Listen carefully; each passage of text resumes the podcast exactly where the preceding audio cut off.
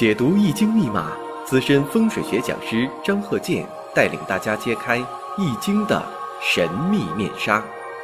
周易新天地，五行解奥秘。请听周易五行。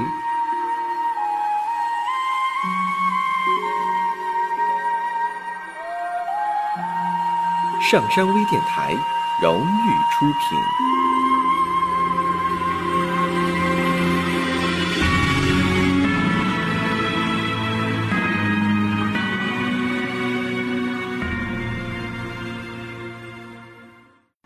大家好，我是张和建。周易五行已经啊讲了将近两千多期了，好多年呐。因为这个，在这之前有很多朋友在这方面真就是小白，他在这方面根本就不懂，他只是说听说啊这个啊周易五行怎么回事情。因为现在呀，这个各个方面的一些理论呐啊层出不穷，大多数都是正确的，但有一部分。它不是正确的，但是呢，正确的科学体系它没有建立的时候，大家呢分不清哪个是正确的。这样说，这个是讲这个日心说啊，还是地心说啊？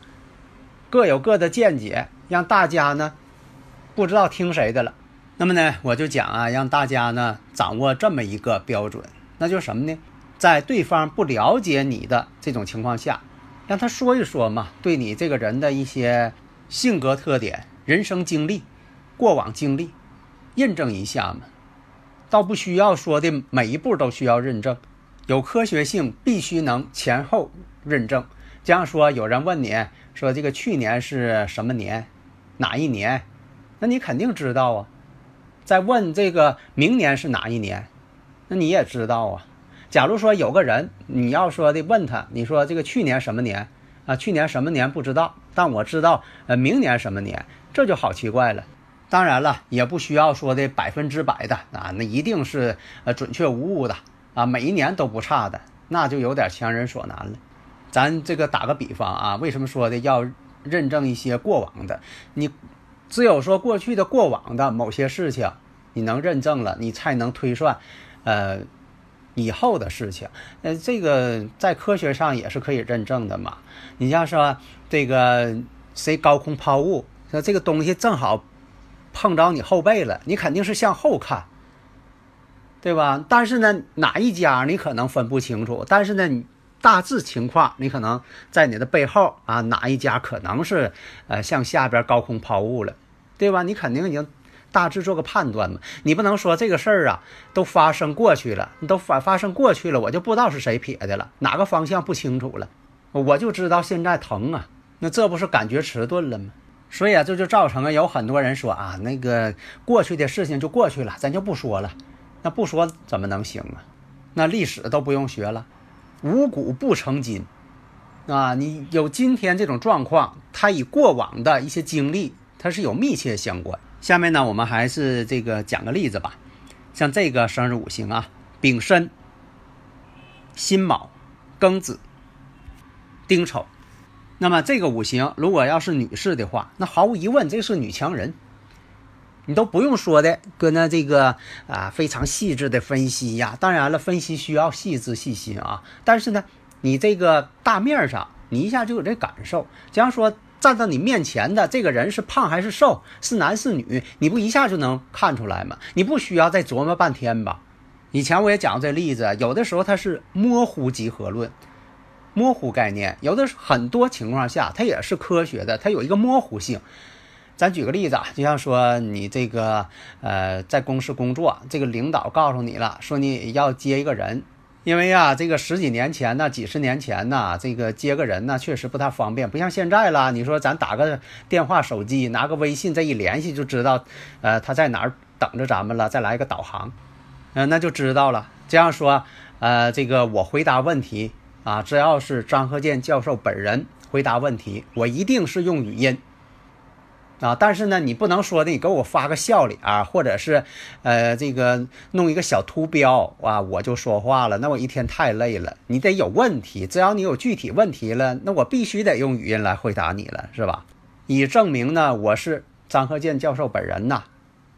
不是电脑在这个打字啊。你说要是分析五行，天天弄个电脑啊，复制粘贴，弄一堆看不懂的文字，那不是学问。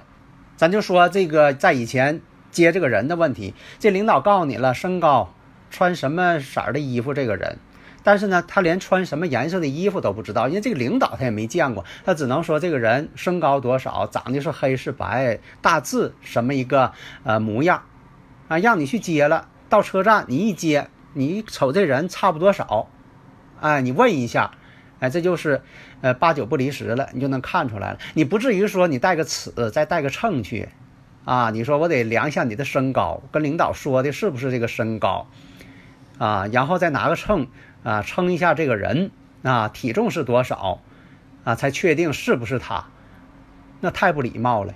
所以啊，分析生日五行，这也是有模糊集合论的概念。